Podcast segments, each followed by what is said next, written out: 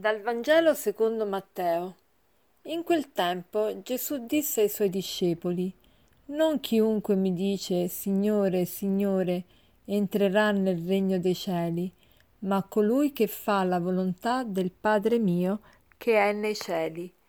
Perciò chiunque ascolta queste mie parole e le mette in pratica, sarà simile a un uomo saggio che ha costruito la sua casa sulla roccia Cadde la pioggia, strariparono i fiumi, soffiarono i venti e si abbatterono su quella casa, ma essa non cadde, perché era fondata sulla roccia. Chiunque ascolta queste mie parole e non le mette in pratica sarà simile a un uomo stolto che ha costruito la sua casa sulla sabbia. Cadde la pioggia, strariparono i fiumi, soffiarono i venti, si abbatterono su quella casa ed essa cadde e la sua rovina fu grande. Gesù ci dice delle parole all'inizio che ci fanno pensare a fare una verifica su, circa la nostra preghiera. Com'è la mia preghiera? Pure io dico forse al Signore, Signore, Signore, e poi pretendo di poter andare in paradiso giusto perché dico Signore, Signore.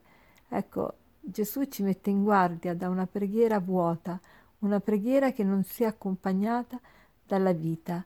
Preghiera e vita si influenzano a vicenda.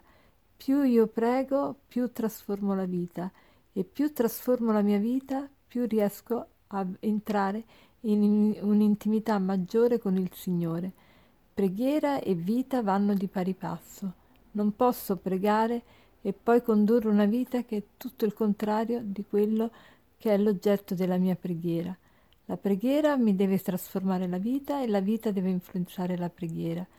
Spesso la preghiera è vuota, che vuol dire è parolaia, è fatta di parole, ma non, è, non conduce a un cambiamento di stile di vita. Se voglio sapere quanto sto progredendo nella vita spirituale, devo guardare non il mio sentimento durante la preghiera, perché alle volte ci possiamo ingannare, possiamo pensare di aver pregato bene perché sentiamo il Signore vicino, perché sentiamo il fervore religioso, perché ci inteneriamo, ci commuoviamo. Ma invece la vera preghiera, la preghiera è fatta bene, non quando è accompagnata necessariamente da questo fervore, questo zelo così sentimentale, ma è, la preghiera è fatta bene quando mi cambia la vita. E come faccio a vedere che mi cambia la vita? Quando mi rende più lontano sempre di più dal male, quando mi fa eseguire il mio dovere con sempre più precisione e, e attenzione e quando mi fa essere sempre più generoso nel vivere una vita virtuosa. Questo è il banco di prova della, mia, della verici, veridicità della mia preghiera. Ecco perché subito dopo il Signore dice, parla della casa, dice perciò, dice subito dopo, perciò Chiunque ascolta queste mie parole e le mette in pratica è come un uomo che ha costruito la sua casa sulla roccia e chiunque ascolta queste mie parole e non le mette in pratica è come un uomo che ha costruito la sua casa sulla sabbia. E che differenza costruire la casa sulla roccia e sulla sabbia? Che cosa vuol dire che io sto costruendo la mia casa sulla sabbia? Sappiamo che la sabbia non, ha, non ti fa mettere le fondamenta e quindi una casa senza fondamenta viene spazzata via in un attimo.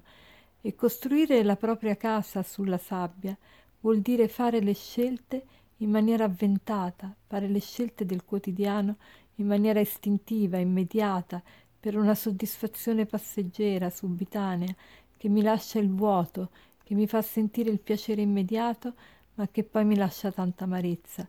Questo è costruire la vita sulla sabbia, una vita così vuota, piena di, di piaceri, di soddisfazioni, ma tutta tesa all'autosoddisfazione. Invece una vita sulla roccia è quella vita in cui le scelte del quotidiano le faccio basate non su ciò che è fluttuante, su ciò che non ha stabilità, ma su ciò che è fermo, forte, i principi, le verità, non ciò che mi va, mi piace, mi, me la sento, ma ciò che è vero, ciò che è giusto, ciò che mi giova. E, e se io facessi le mie scelte pensando appunto alle conseguenze di quello che sto facendo, pensando non solo al risultato immediato, ma anche a un risultato a lungo termine. Se io mi facessi guidare maggiormente nelle mie scelte non dall'istinto così immediato, ma dalla ragione illuminata dalla fede dai principi del Vangelo, quanto sarebbe diversa la mia vita, quanto avrebbe più stabilità. Veramente la mia vita sarebbe fondata sulla roccia e la roccia in definitiva chi è? È Cristo stesso. E Cristo dice io sono la via, la verità e la vita.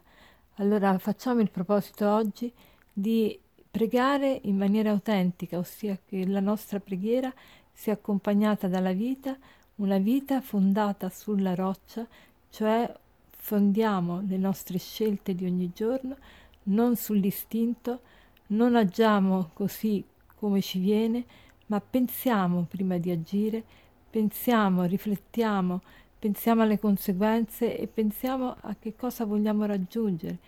E chiediamo al Signore la grazia di condurre una vita, una vita più, eh, più eh, pensata e meditata e più generosa. E per concludere vorrei citarvi questo aforisma che dice così: L'uso della ragione più diffuso è quello di non farne uso.